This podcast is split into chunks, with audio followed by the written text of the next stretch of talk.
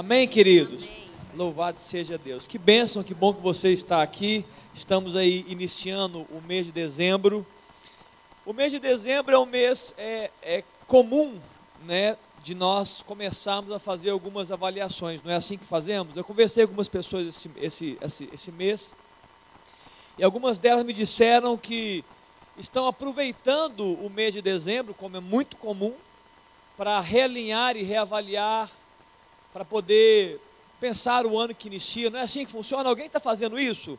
Você está fazendo isso em alguma coisa? Olha, eu estou pensando o ano que terminou e, e começando a projetar o ano 2020. Levanta a mão, tem alguém? Vocês fazem isso também? Eu, eu, também faço isso, eu procuro fazer isso também. É, não há uma regra, né, mas acaba que acontece isso. O mês de dezembro também é um mês muito, muito bagunçado, muito corrido, né? Você tem o tempo todo você tem algo para fazer, você tem uma formatura, um baile, você tem uma festa, você tem uma reunião, um encerramento de algo, é isso mesmo.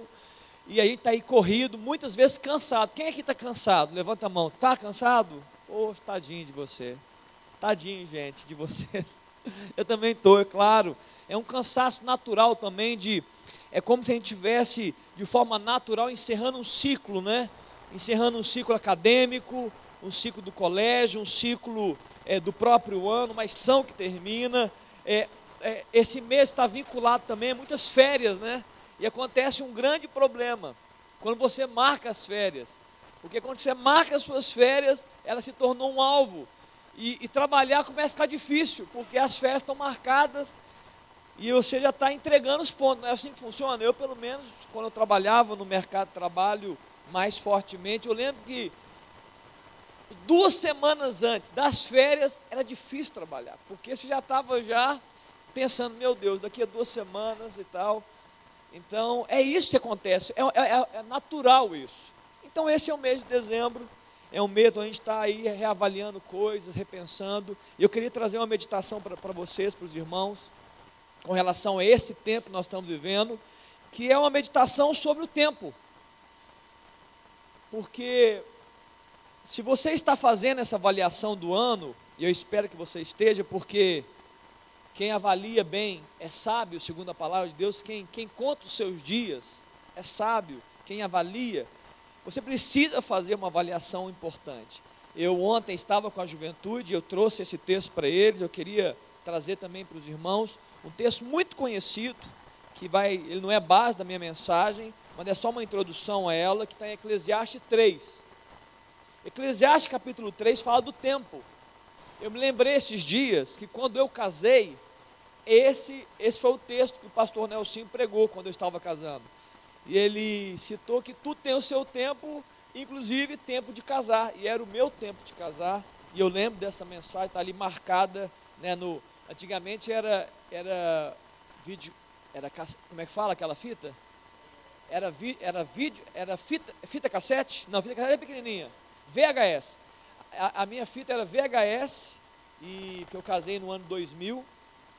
E aí de vez em quando a gente vê e mudou agora para o DVD. E resumidamente nós não vemos mais não, porque agora não tem nem mais DVD lá em casa, né? Tem que botar no computador. Queridos, Eclesiastes capítulo 3. Tudo tem o seu tempo determinado. É muito importante essa ela é, ela é muito sábia. Tenta, tenta, tenta entrar dentro desse texto. É uma palavra de muita sabedoria. E há tempo para todo o propósito debaixo do céu. Eu vou ler só o verso 2 e o verso 8, como eu fiz ontem.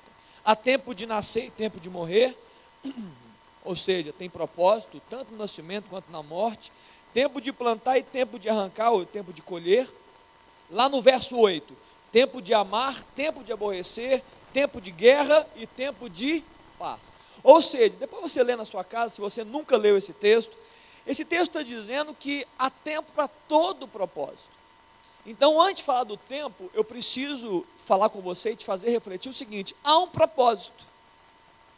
Porque se há um tempo para alguma coisa acontecer, então há um propósito estabelecido para que esta coisa aconteça, sim ou não?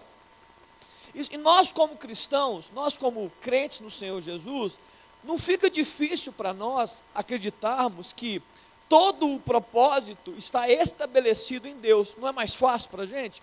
Alguns podem dizer que o propósito é, uma, é aleatório. O homem conquista, né? o mundo diz isso, as coisas acontecem de forma natural, a natureza, o universo conspira. Não, nós cremos que os propósitos estão determinados por Deus, porque Ele sabe todas as coisas, Ele projetou, Ele arquitetou, Ele desenhou tudo. Então as coisas acontecem de acordo com a vontade do Pai, é assim que funciona. No Salmo 139, eu já li algumas vezes esse texto, fala isso de forma muito poderosa que antes que houvesse um dia da nossa história, antes que houvesse um dia, Deus já tinha escrito todos os dias. Ainda quando a gente era uma substância informe, Deus já tinha determinado as coisas. Isso não significa que você se tornou um fantoche, não é isso, não é isso. Isso significa para o salmista, quando ele declarou isso, ele estava declarando a respeito da grandeza, da soberania, da majestade, do conhecimento, do poder de Deus. Ele estava dizendo assim: olha, os meus dias não passaram desapercebidos do Senhor. O Senhor escreveu, eu estou vivenciando, e ele, como um crente no Senhor, ele estava dizendo o seguinte: os meus dias, na verdade, são os seus dias para mim. É isso que ele estava dizendo em outras palavras. Ele estava dizendo assim: olha, eu quero, Senhor, os teus dias. O que o Senhor escreveu no Salmo 139 está dito, o que o Senhor escreveu a meu respeito, é isso que eu quero viver. Ou seja, conforme a palavra de Deus nos diz, irmãos, Deus tem propósitos específicos para cada um de nós.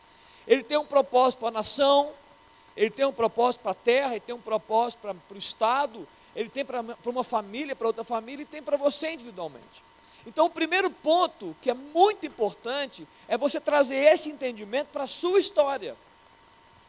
Porque quando você extrapola isso e coloca isso num ambiente muito macro, muito terra, muito mundo, eu lembro, abri um parênteses aqui, eu lembro que um dia eu conversando com uma pessoa na faculdade, depois no trabalho, e eu falava de coisas simples, de um Deus próximo, porque é assim que eu creio.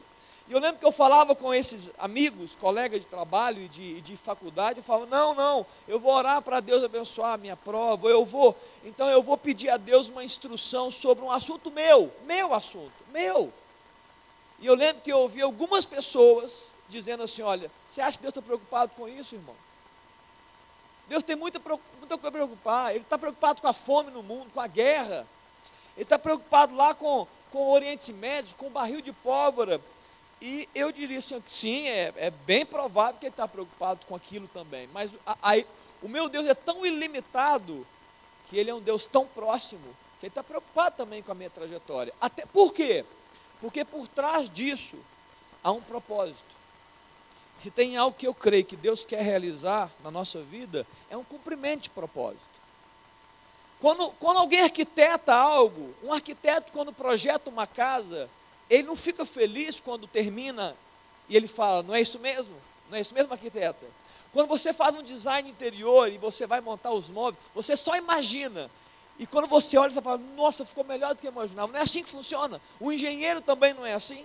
Um construtor, um, um médico, o médico, quando vai fazer uma cirurgia, ele arquiteta, eu vou fazer isso, eu vou, eu vou tirar isso, eu vou colocar aquilo, eu vou. E termina, ele chega na sala e fala: Olha, a cirurgia foi um sucesso, foi melhor do que eu imaginava. Não é assim que funciona.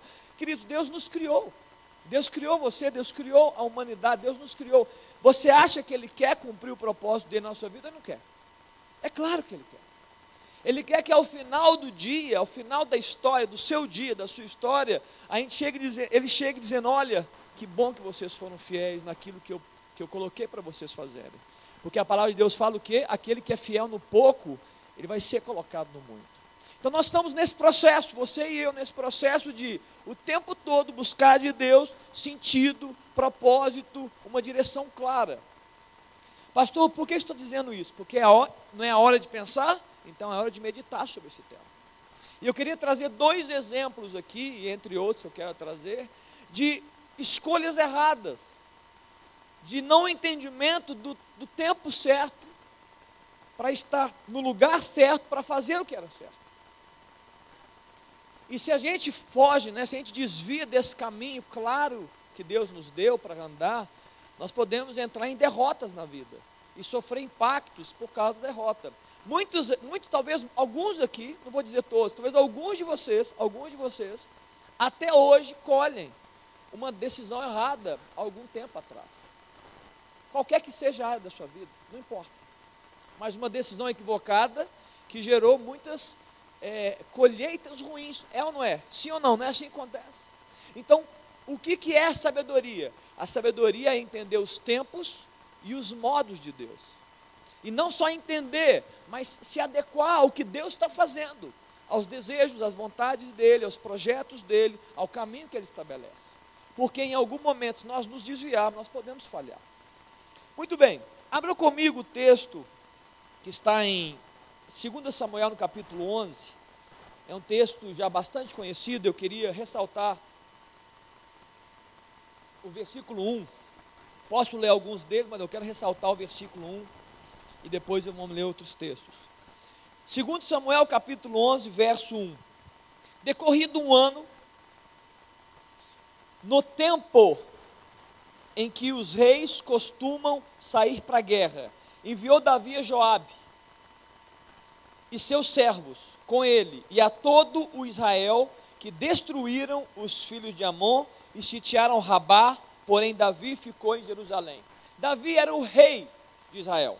E esse texto estava falando que havia um tempo naquele momento. Naquele tempo, era o tempo onde os reis iam para a guerra.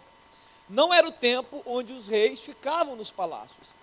Entretanto, por uma decisão pessoal, Davi disse: Neste tempo eu não vou para a guerra, eu vou ficar em Jerusalém. E ele vai e envia Joabe, um, um dos seus generais de guerra, e os seus servos e todos eles. O que acontece quando ele estava no seu palácio? Verso 2: Uma tarde, levantou-se Davi do seu leito e andava passeando no terraço da casa real. Daí viu uma mulher que estava tomando banho, era ela muito formosa. Davi mandou perguntar quem era. Disseram-lhe a Batseba, filha de Eliã, mulher de Urias, o Eteu. Então enviou Davi mensageiros que a trouxessem. Ela veio e ele se deitou com ela. Tendo-se ela purificado da sua imundícia, voltou para casa, a mulher concebeu, engravidou e mandou dizer: Davi, eu estou grávida. Queridos, uma decisão, uma falha, um, um, um equívoco em se localizar no tempo certo, gerou em Davi uma grande distração. E essa grande distração colocou ele numa oportunidade de cometer possivelmente um dos maiores equívocos que ele cometeu na vida dele foi esse aqui. Possivelmente o maior equívoco da vida. Ele simplesmente por uma decisão dele, ele não cumpriu os tempos.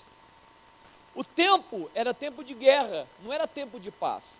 Ele ficou em Jerusalém. Jerusalém, o, o, é, o, o significado da palavra é Jerusalém, que é a cidade da paz. Eu não li no verso 8 de Eclesiastes que há tempo de guerra e tempo de paz. Aqui não era tempo de paz, era tempo de guerra. Davi, Davi devia estar lá, fazendo a estratégia de guerra, avaliando como vencer os seus inimigos. Ele estava ali no palácio. E olha que interessante. Ele estava no palácio, mas o seu exército estava tendo vitória. Ele disse aqui. Quando ele mandou Joabe e seus servos, no verso 1, eles destruíram os filhos de Amon e sitiaram Rabá. O que, que ele estava dizendo? O tempo ali, determinado por Deus, era um tempo de ir para a guerra e de ter vitória. Ficar no palácio, ficar na paz, ficar na boa, na, na tranquilidade, naquele tempo, não era um tempo de vitória, porque ali Davi encontrou uma das maiores derrotas da sua história, foi quando ele se distraiu. Nós estamos pensando aí sobre 2019, sobre 2020. Nós vamos entender os tempos de Deus. Muito importante, muito importante. É importante você dar uma parar mesmo. Falar, Deus, eu, como eu estou lidando com os tempos? Como eu estou lidando com o propósito? Há uma tendência natural, porque o mundo ele está favorecendo isso, ele está favorecendo isso para a gente. O mundo está nos colocando num movimento tão veloz de vida e de automatismo, quem está fazendo sem parar para pensar, sim ou não? Não é assim que funciona? Então muitas vezes você acorda, você faz tudo, e quando você termina o dia, você fala: acabou o dia, passou. Você não conseguiu controlar as suas ações, você foi controlado. Alguém já passou por isso? Eu já passei por isso várias vezes. Quando eu vejo, eu falo, meu Deus, eu, eu, foi eu que fiz a minha agenda ou a minha agenda que foi feita por alguém e eu segui? Então é um tempo importante, porque nessas horas nós podemos encontrar uma grande distração nós podemos não entender o que Deus está falando conosco. Eu costumo dizer que Deus está sempre falando, nós é que não escutamos. Eu, é, Deus está sempre mostrando, nós é que não estamos vendo. Por quê? Porque está nos faltando algo. Está nos faltando parar, está nos faltando nos aquietar, está nos faltando buscar de Deus. Naquele tempo, então, Davi, ele se distraiu. E muitas vezes para nós, nós estamos falando aí, nós estamos finalizando o mês de novembro sobre a igreja que prevalece. E eu creio que a igreja que prevalece é a igreja que cumpre propósito. E uma igreja para cumprir propósito é uma igreja que não se distrai na, na obra. Não podemos distrair. Davi estava indo muito bem, tendo grandes vitórias. Ele estava se estabelecendo como rei, ele estava unindo os dois reinos, norte e sul, ele estava tendo vitórias, Deus estava exaltando Davi. Em algum momento ele falou: Ah, agora é hora de descansar. Mas não era hora de descansar, era hora de ir para a guerra. E aí ele se perde. E você sabe a história, você sabe o decorrer. Depois de ter se deitado com Batseba, e Batseba falou para ele: tá, estou grávida. Ele chega para Urias, que é o marido, traz Urias, é, tentando encobrir o seu erro. E chega Urias, pode se deitar com a sua mulher, que bom que você está aí, traz notícias de guerra. E Urias rejeita, porque não acredita que pode fazer isso. No meio da guerra, Urias tinha um entendimento que Davi não teve.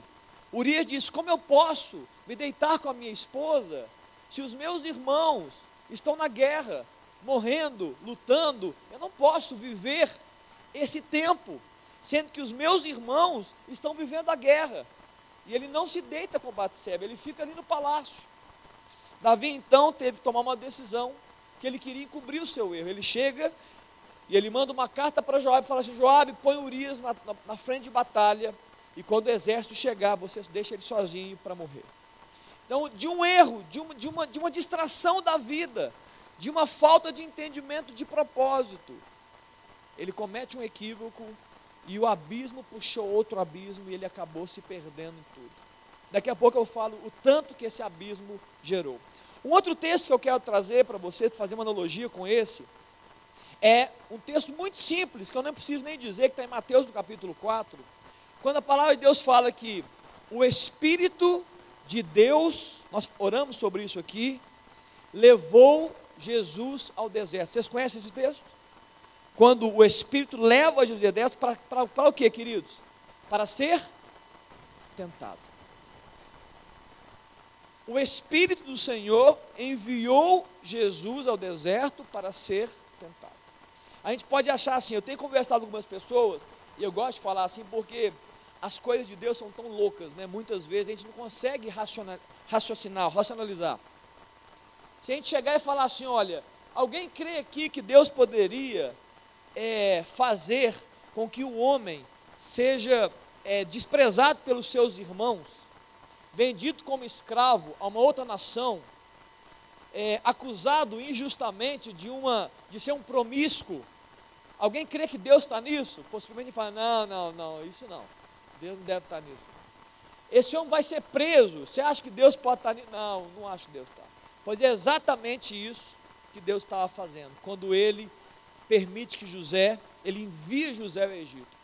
Possivelmente foi a forma que Deus encontrou para transformar em José no maior dos, do, do, do, abaixo de Faraó, ele era o maior.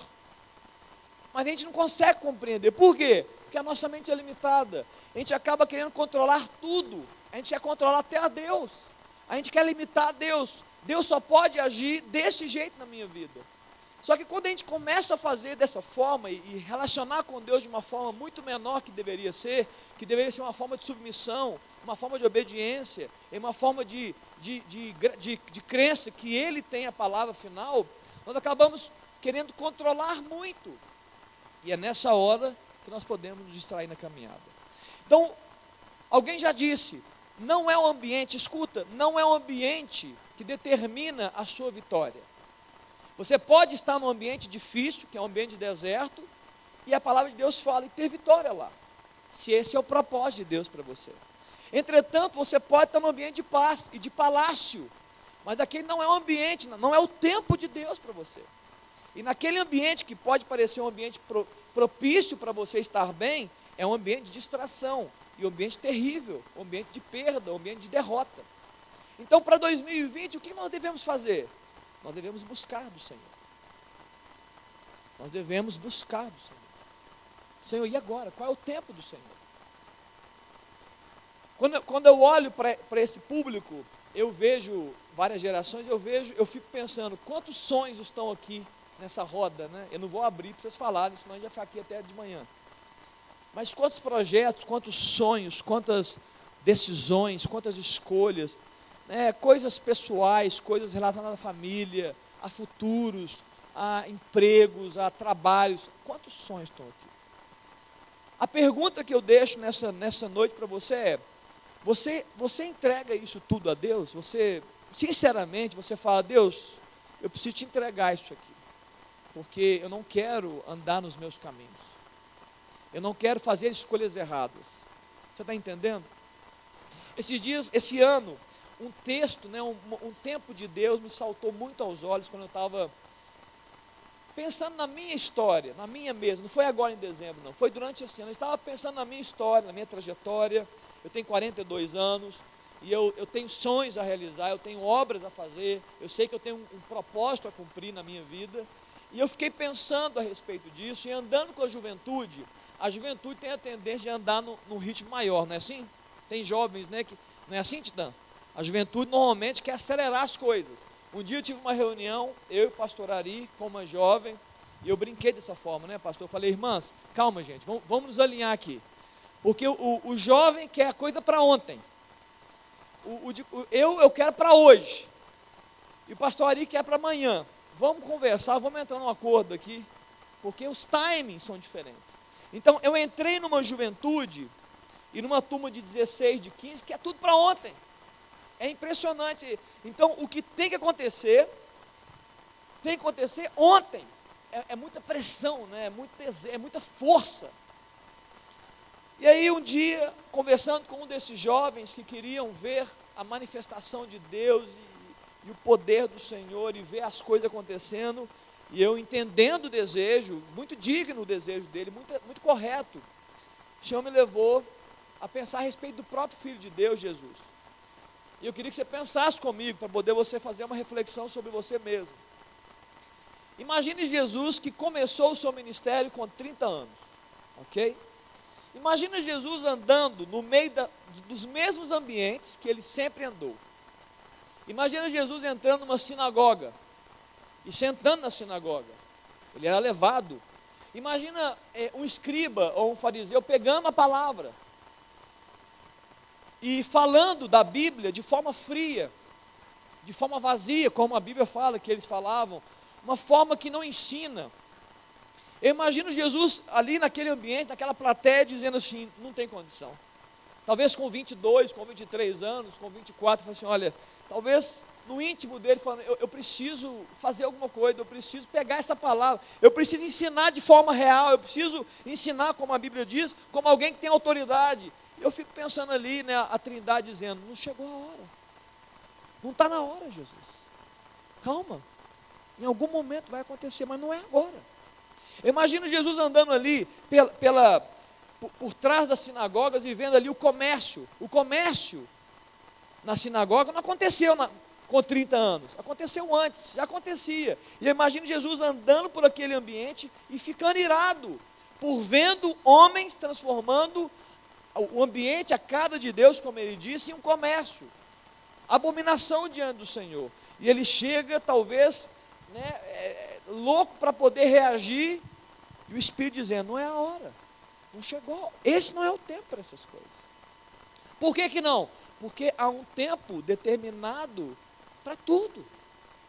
Então Jesus teve que aguardar o tempo de Deus para ele também se manifestar. Então, alguém sabe de alguma cura que Jesus realizou antes dos 30 anos? Tem algum registro? Nenhum registro. E ele poderia. E você acha que se Deus não quisesse, ele poderia ter, ter feito isso com 25? Claro que poderia ter feito se Deus quisesse. Mas não foi o tempo. Então há um tempo determinado. E aconteceu que o próprio Jesus, em algum momento, ele, no princípio do seu ministério, ele vai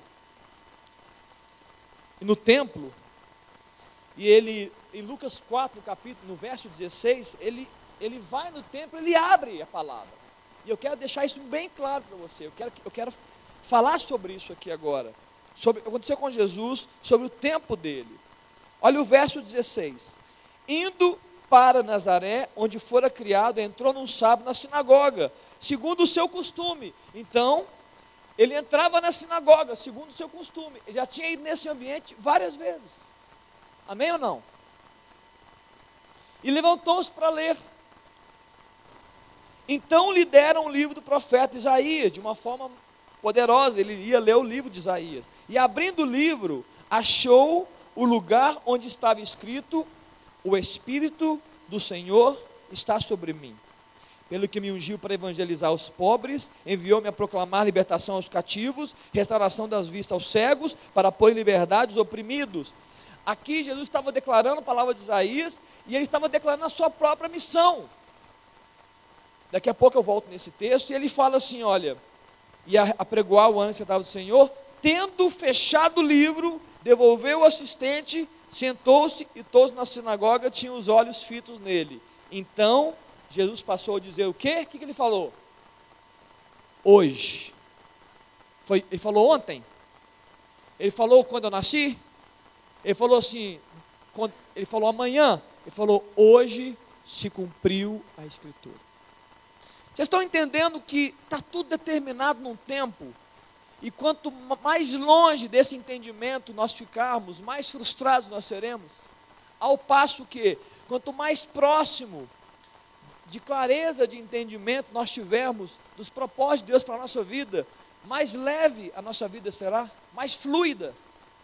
Você está entendendo o que eu estou querendo dizer? Onde eu estou querendo chegar? Ele chega e fala: Hoje se cumpriu a Escritura, não quando eu nasci, não há 10 anos, hoje. E quando ele lê esse texto, ele está falando de uma coisa muito importante. O Espírito do Senhor está sobre mim, pelo que, pelo que ele me o quê? Ungiu. A unção significa o? Uma, ele está ligado à missão e capacitação. Unção está ligado à missão e capacitação. Ou seja, Jesus está dizendo, neste tempo, Deus me capacita para fazer o que Ele me chamou para fazer. Então, muitas vezes, nós estamos querendo antecipar as coisas, e nós falhamos na antecipação, mas não, não veio o som ainda. Vocês estão entendendo o que eu quero chegar? Muitas vezes não veio a unção, não veio a capacitação para fazer aquilo.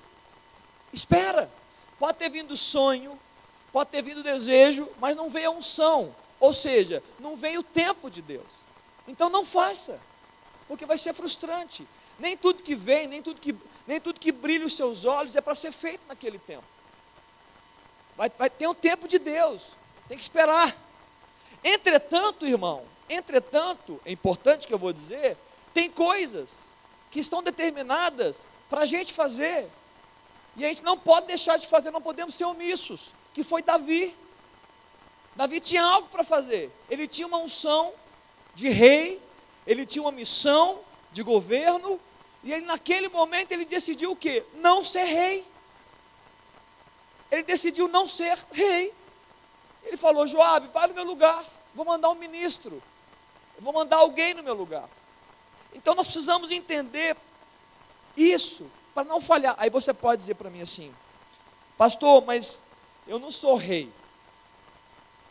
Você não é o rei Davi, mas você é um rei, porque no mínimo você governa pelo menos as suas próprias atitudes.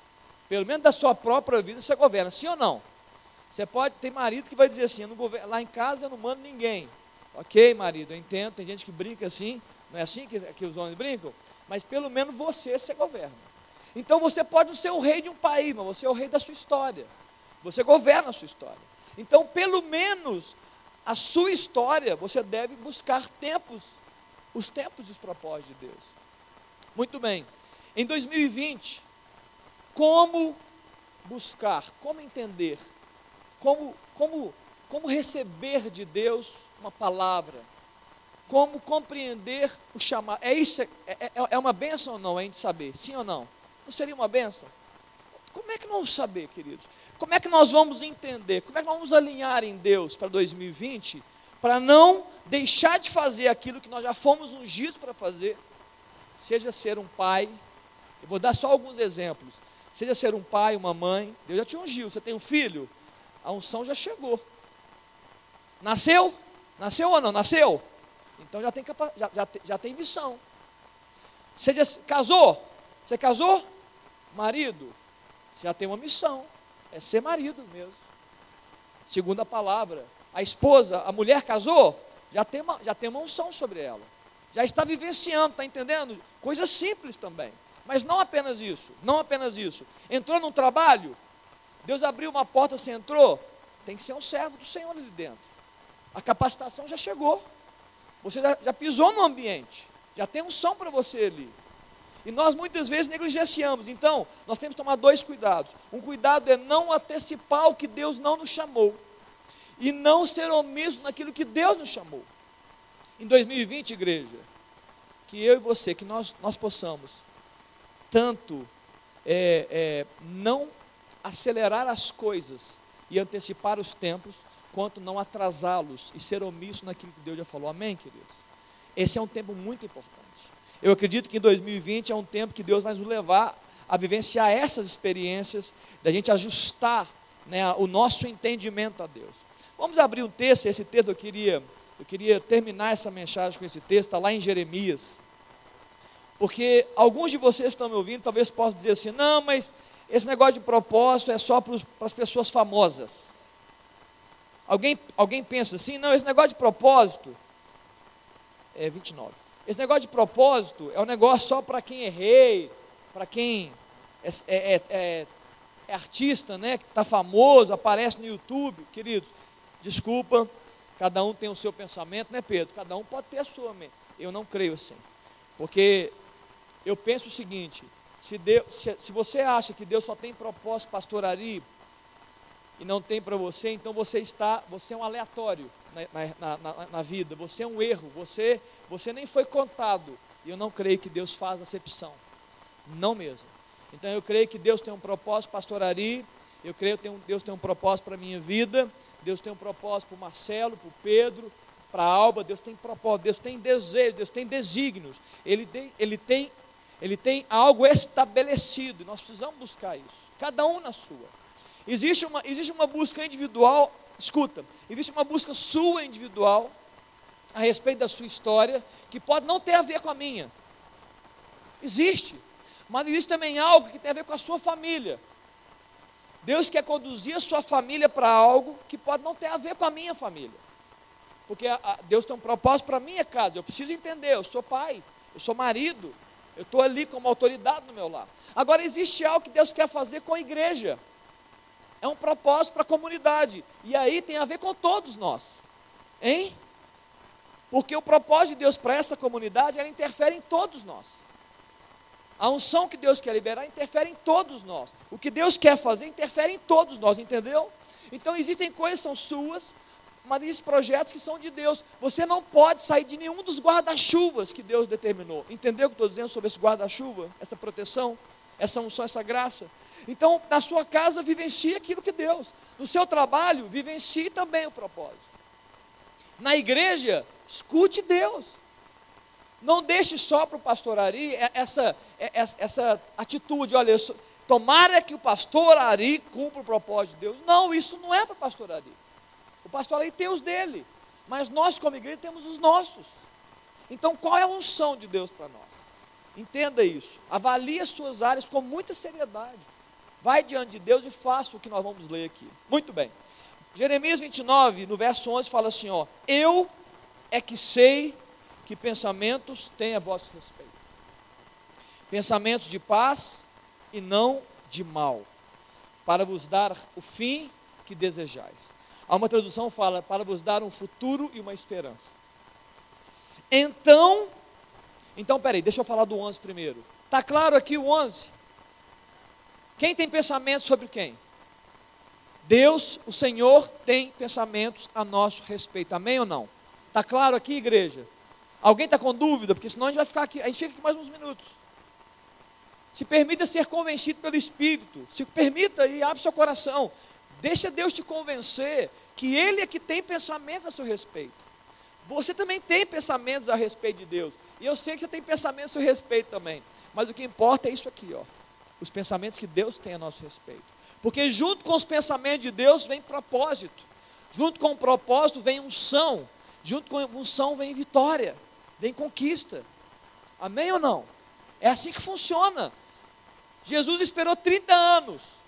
30 anos vivenciando, esperando, chega um dia ele fala: agora chegou o dia, com esse dia vem unção, e com essa unção vem realização, vem cumprimento. E na realização e cumprimento do propósito vem vitória, vem leveza, vem alegria. A melhor coisa para estar, o melhor lugar para estar, para estar é no centro da vontade de Deus. Amém ou não? Você entende isso? Sabe a alegria de fazer as coisas? É isso. Jeremias então fala: Então me invocareis, passareis a orar a mim, e eu vos ouvirei, buscar-me-eis e me achareis quando me buscardes de todo o vosso coração. Serei achado de vós, diz o Senhor, e farei mudar a vossa sorte. O povo estava vivendo em luta, em opróbrio, em derrota, e aqui esse texto termina dessa forma. Está dizendo assim: olha, eu vou mudar a sorte. Por que, que ele está dizendo isso? Porque Deus está dizendo: olha, povo, olha, povo, vocês estão vivendo o que eu não queria que vocês vivessem. Vocês estão entendendo isso aqui, esse texto? O profeta está dizendo assim: olha, o que vocês estão vivendo, eu não queria que vocês estivessem vivendo. Eu é que sei que pensamentos que têm a vosso respeito. Vocês estão vivendo dias maus, mas eu, o pensamento que eu tenho a vosso respeito é, é bom. Só que vocês estão causando, vocês mesmos, povo, estão causando sobre vocês a sua derrota. Vocês estão entendendo o que está esse texto aqui? E ele fala assim: olha, eu tenho pensamentos, o profeta está dizendo, só que vocês precisam agora se alinhar a mim. E agora vem a prioridade para 2020, nesse tempo de 2019 e 20. O que, a gente deve fazer? O que, que a palavra de Deus fala que a gente deve fazer? O que? Eu preciso invocar a Deus. O que mais? Buscar. Como é, que tipo de buscar que está pela palavra de Deus? Qual buscar que é? É um buscar é, mais ou menos? É um buscar meia boca? É um buscar do tipo, eu vou buscando até quando der. A Bíblia fala, eu vou buscar de todo o meu coração. Sabe o que significa isso? Eu vou buscar a Deus como prioridade número um. Eu vou buscar a Deus como aquilo que é mais importante. Eu vou invocar o Senhor como aquilo que faz mais sentido. Se, se eu, a sua agenda, escuta agora que é muito importante para você poder repensar o ano de 2020. A sua agenda determina as suas prioridades, sim ou não? Amém? Estamos claros? Se na sua agenda você vivenciar, não é só escrever não, tá? Não adianta escrever não, é vivenciar. Se você fala, Léo, eu vivencio buscar de Deus, um alinhamento do meu coração, eu me localizar em Deus no propósito dele, eu falo, você está cumprindo então essa mensagem. Você está buscando a Deus. Agora, se isso não faz parte da sua agenda, irmão, você pode não estar fazendo isso e não vivenciando a consequência disso. Qual é a consequência disso? De quem busca o Senhor todo o seu coração, esse alinhamento? A Bíblia fala: Eu serei achado de vós, e eu vou fazer mudar a vossa sorte. Eu, eu vou endireitar o seu caminho, entendeu? Eu vou te reconduzir ao meu propósito. Mudar a sorte nesse contexto é: povo, me busquem, eu vou realinhar vocês, eu vou recolocar vocês numa caminhada, e agora, de forma correta, eu vou estar abençoando, porque vocês vão ter a minha unção sobre o caminho que vocês estão andando. Por quê? Porque é o meu caminho, não é o caminho de vocês. O que acontece com Davi? E eu quero terminar com, com essa. Davi, depois que ele cometeu esse grande, terrível equívoco, na sua distração, no, no, seu, no seu erro de propósito, ele escreve dois salmos. Um salmo é o Salmo 32 e o outro salmo é o Salmo 51. Vocês conhecem esse salmo? O Salmo 32, eu estou terminando, Salmo 32, Davi falando, relatando sobre esse episódio de pecado e de falta de confissão, porque ele se escondeu durante, segundo teólogos, um ano. Ele chega e fala o seguinte: escuta, e eu não quero falar sobre, só sobre pecado, não. Eu quero falar, entenda, entenda, pecado também significa errar o alvo. Eu quero que você extrapole esse texto junto comigo para alguma coisa que Davi fez que o fez errar o alvo. Bem Aventurado o homem a quem o Senhor não atribui iniquidade, em cujo espírito não há dolo.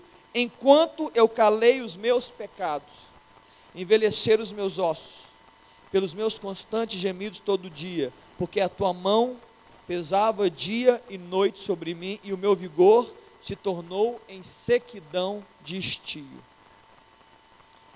Eu estava dizendo ontem aqui na juventude, usei esse termo, talvez vocês conheçam esse termo. Eu, chame, eu, eu, eu determinei que esse episódio de Davi, de falta de vigor, de sequidão, é, se resume em água parada. Alguém aqui já recebeu uma instrução de um avô, de um pai? Olha, na hora de nadar, cuidar, é, é, não vai na água parada, não. Alguém já recebeu? Levanta a mão, só para saber se vocês vão entender a analogia. Eu já recebi e eu desobedeci. Eu tinha uma fazenda, fazenda do, do tio Donaldo, eles faziam churrasco e tal, numa, numa cachoeira lá. E eu, eu, como criança, né, eu, eu não pegava só água corrente. E aí a gente brincava e brincava de pegador, criança tem essas coisas, e eu, eu nadava na água parada também, onde que tinha que nadar, ele nadava. Eu sei que depois eu comecei a ter um problema, minha mãe me leva no médico, tira um exame de sangue, exame de fezes, eu peguei necator americanos, eu, nem, eu, eu, lembro disso que isso doeu, gente. Giardia e xistose. Tudo no, tudo no mesmo lugar. E chama-se água parada. Eu nadei em água parada. Davi estava vivendo a sua existência uma água parada. Sabe por quê? Porque não vi a graça de Deus já não mais o atingia. Porque ele não havia confessado os seus erros. Ele não havia reconhecido as suas transgressões. Então a água parou dentro dele. A Bíblia não fala que quem crê em Jesus, do seu interior fluirão rios de água vida, viva. Então a água de Deus, ela flui no interior do homem. Ela não pode ficar parada. Então naquele ambiente é como se ele estivesse vivendo podridão dentro de si. Água parada. Tem muita gente, muitas pessoas adentrando as igrejas, vivenciando as suas experiências e mesmo tendo um Deus da Bíblia, estão vivendo um tempo de água parada. Por quê? A graça está bloqueada. Porque não há confissão, não há, não há, não há, não há reconhecimento do erro. Deus, eu estou errando, eu estou errando no propósito, eu estou falhando na direção. Qual o problema de você reconhecer isso? Mas naquele momento, como Davi não reconhecia, a água parou sobre Davi. Estava amargando Davi. Estava, estava tirando o melhor de Davi. Então, essa é uma consequência péssima quando a gente começa a se distrair e errar. E eu queria concluir para a gente poder orar com esse texto de Jeremias que nós acabamos de ler. Irmãos, Deus tem pensamentos a nosso respeito.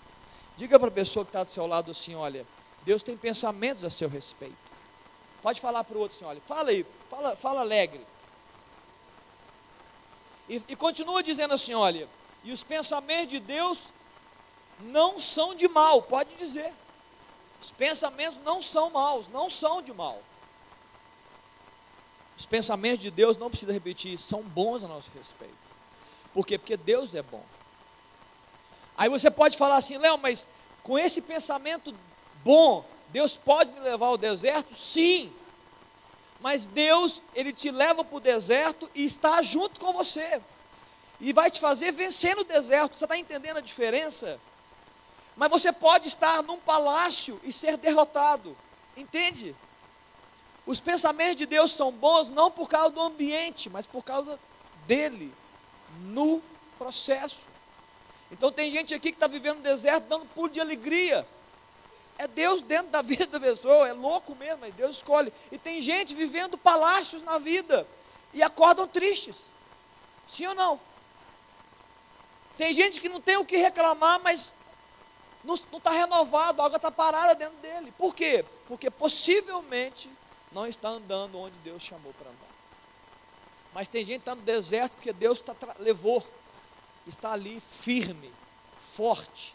Caleb andou 40 anos no deserto, mas não era porque ele deveria estar lá, mas Deus permitiu que ele estivesse. E ao final dos 40 anos ele falou assim: Olha, o deserto não me tirou nada eu mantenho o mesmo vigor depois de 40 anos. Por quê? Porque o Senhor está comigo. Amém? Queria que a gente pudesse orar. Feche seus olhos aí. Eu queria que você trouxesse a sua memória agora. Aproveite esse tempo de reflexão enquanto a gente ora. Eu queria que você fizesse isso. Eu sei que você vai fazer isso outras vezes. Mas aproveite esse tempo e essa unção que Deus liberou nessa noite. Eu queria que você pensasse a respeito disso. Você tem consultado o Senhor nas suas atitudes, você está dando tempo a Deus, você está realmente buscando Ele todo o seu coração, igreja. Você está dizendo, Deus, eu não abro mão de consultar, eu, eu quero ser zeloso, Deus. Eu quero ser zeloso em cumprir a Sua palavra. Eu quero ser zeloso e andar nos teus caminhos. Eu não quero desviar nem para a direita nem para a esquerda. Querido, se nós fizermos isso, se nós acertarmos o alvo em 2020, a vitória vem a cavalo. A vitória vem a seguir. Vitória em Deus, queridos. Deus vai nos fazer prosperar em nossos caminhos. A prosperidade vem por cumprimento de projeto. A prosperidade vem por obediência. É isso que nós precisamos. Vamos orar dessa forma. Quero orar. Assim, ora comigo aí, ora no seu espírito, no seu coração, ora diante de Deus. Né? Recebe essa oração. É, entrega a sua vida aí, entrega, entrega a sua história. Talvez nessa noite você está aqui e você ouvindo o que eu disse, o Espírito te lembrou de uma atitude errada, de uma escolha equivocada que você até hoje não reconheceu. Talvez nessa noite você precisa reconhecer. Você dizer, Deus, eu falhei ali, mas eu quero que o Senhor mude a minha sorte. Eu quero, eu quero acertar o alvo, eu quero reconsertar. Talvez seja isso o seu tempo. Mas também seja um tempo da gente orar e buscar Deus. Deus, fala conosco. Pai, eu quero orar nessa noite, Deus, nessa noite. Pai, o Senhor é um Deus de propósito, o Senhor é um Deus, Pai, que constrói, ó Deus, toda uma história de uma forma muito correta, plena. Ó Deus, nada foge aos teus olhos. Ó Deus, nenhum, nenhum daqueles que me escutam, nenhum de nós aqui, ó Deus, foi um erro. Nenhum Deus de nós aqui, Deus, foi um equívoco do universo. Não, Deus, todos nós nascemos, recebemos vida, porque o Senhor, ó Deus, assim projetou. Ó Deus, tua palavra nos fala assim, Deus, que ainda que nós éramos, ó Deus, uma substância informe, o Senhor já nos conhecia e o Senhor já tinha propósito, ó Deus, direcionado para cada um de nós. Então, Deus, reaviva, Deus, em cada um dos meus irmãos, reaviva esse entendimento, ó Deus, de que há um propósito estabelecido e há um tempo para que isso aconteça. Tempo do Senhor. Tempo, ó Deus, para o Senhor, Deus, se revelar a uma pessoa, a uma família, a uma casa. Tempo, ó Deus, de o Senhor ungir e, ó Deus, capacitar alguém para realizar algo para o Senhor. E, ó Deus, a nossa oração, ó Deus, humilde nessa noite. A nossa oração, ó Deus, simples nessa noite. Ó Deus, de quem é dependente nessa noite. Deus, nos mostra o caminho, Senhor. Ó Deus, nos dá essa, essa capacidade, ó Deus, e esse desejo, ó Deus, e essa, esse poder, ó Deus, de buscar o Senhor de todo o nosso coração. Ó Deus, escreve isso na agenda do nosso coração, Deus. Que nós vamos buscar o Senhor em 2020 de todo o nosso coração. Nós queremos, ó Deus, nos alinhar, ó Pai, à tua vontade, aos teus propósitos, para Deus sermos vencedores com Cristo. Ó Deus, aqueles que vencem por meio do sangue do Cordeiro, que vencem, ó Deus, por meio do testemunho, pela presença do Espírito. É isso que nós queremos, ó Deus, vivenciar. Nos ajuda, Deus, na caminhada, nos fortalece nisso, nos dirige os passos. Ó Deus, fala conosco de madrugada, Deus, enquanto oramos, enquanto, ó Deus, te buscamos. Revela-te a nós, Jesus. Nós estamos aqui orando nessa noite. Revela-te a nós, Espírito. Fala conosco, ó Deus, como nunca falou. Revela, a Deus, a nossos propósitos e planos, ó Deus, que ainda estão ocultos em nossa mente. Ou que o Senhor já falou, Deus, de alguma forma, Deus, ainda nós não percebemos. Abre, Deus, os olhos espirituais para que a gente possa entender o Senhor e visualizar o Senhor. E, sobretudo, Deus, nos ajuda, Pai, pelo Espírito, ó Deus, a entender os teus tempos. Ó Deus, que as coisas têm um tempo determinado para acontecer. Então, Deus, nós não sejamos nem, ó Deus, desesperançados porque ainda não conheceu, e nem apressados, ó Deus, para querer fazer as coisas. Não, Deus, Senhor. Ó Deus, entregando, ó Deus, todos os dias, ó Deus, dia a dia diante do Senhor, reconhecendo, Pai, que o Senhor é aquele que vai realmente cumprir, Pai, propósito e vai nos fazer andar em teus caminhos. Deus, que nesses dias, ó Pai, nesses dias de dezembro e de janeiro, que o Senhor possa, ó Deus, fazer brilhar uma luz, uma luz que nos guia, um caminho se abra, para que a gente entenda, Deus, onde nós vamos pisar. Ó Deus, que terra o Senhor nos chama para conquistar. Ó Deus, que ambientes, ó Deus, o Senhor nos coloca, Deus, para poder, ó Deus, realmente tomar posse e vivenciar, ó Deus, as vitórias que o Senhor tem para nós. Nos dá essa graça, Deus, nos ajuda, Deus, também. Sim, Pai se nós estamos equivocando, ó Deus, na caminhada, nos ajuda, Deus, a reconhecer, a voltar. Ó Deus, a voltar onde caímos, como a Sua palavra nos ensina. E ó Deus, a reconhecermos o erro e voltarmos a andar com o Senhor. Se tem alguém aqui assim, Deus, leva-nos a isso. É a minha oração, Pai, nessa noite, em nome de Jesus. Amém, queridos? Amém. Glória a Deus. Algum recado a mais? Não. Querida, pastor Arino perguntou, não tem algum membro da igreja que ainda não votou? Levanta a mão, só para eu saber se esses dois estão aqui. Então, não imaginei que não, mas só queria, deu vontade de perguntar que seria bom se a gente terminasse. Querido, deixa eu orar com você. Fica de pé, vamos terminar. Senhor te abençoe essa semana. Senhor guarde a sua família, a sua casa. Sim, o Senhor possa guardar, Deus, essa semana, Deus, cada um, aqueles que viajam, ó Deus, aqueles que estão trabalhando, aqueles que estão estudando, ó Deus, nos leva em segurança, Deus, nos livra de todo mal, ó Deus, sobre nós, ó Deus, nós oramos, venha o teu reino, ó Deus, e seja feita a tua vontade, ó Deus, assim na terra, assim na nossa vida, Deus, como ela é feita no céu, ó Deus, nos dá, ó Pai, o conforto do teu Espírito, o consolo do Senhor, nos dá, Deus, a graça e o amor que vem do Pai, ó Deus, a liberdade, ó Deus, de viver uma vida que agrada ao Senhor, ó Deus, e, e que anda nos caminhos do Senhor. Opera isso, ó Deus, durante essa semana, ó Deus, em cada vida, é a minha oração em nome de Jesus. Amém, queridos? Deus te abençoe, vá em paz, Senhor te guarde.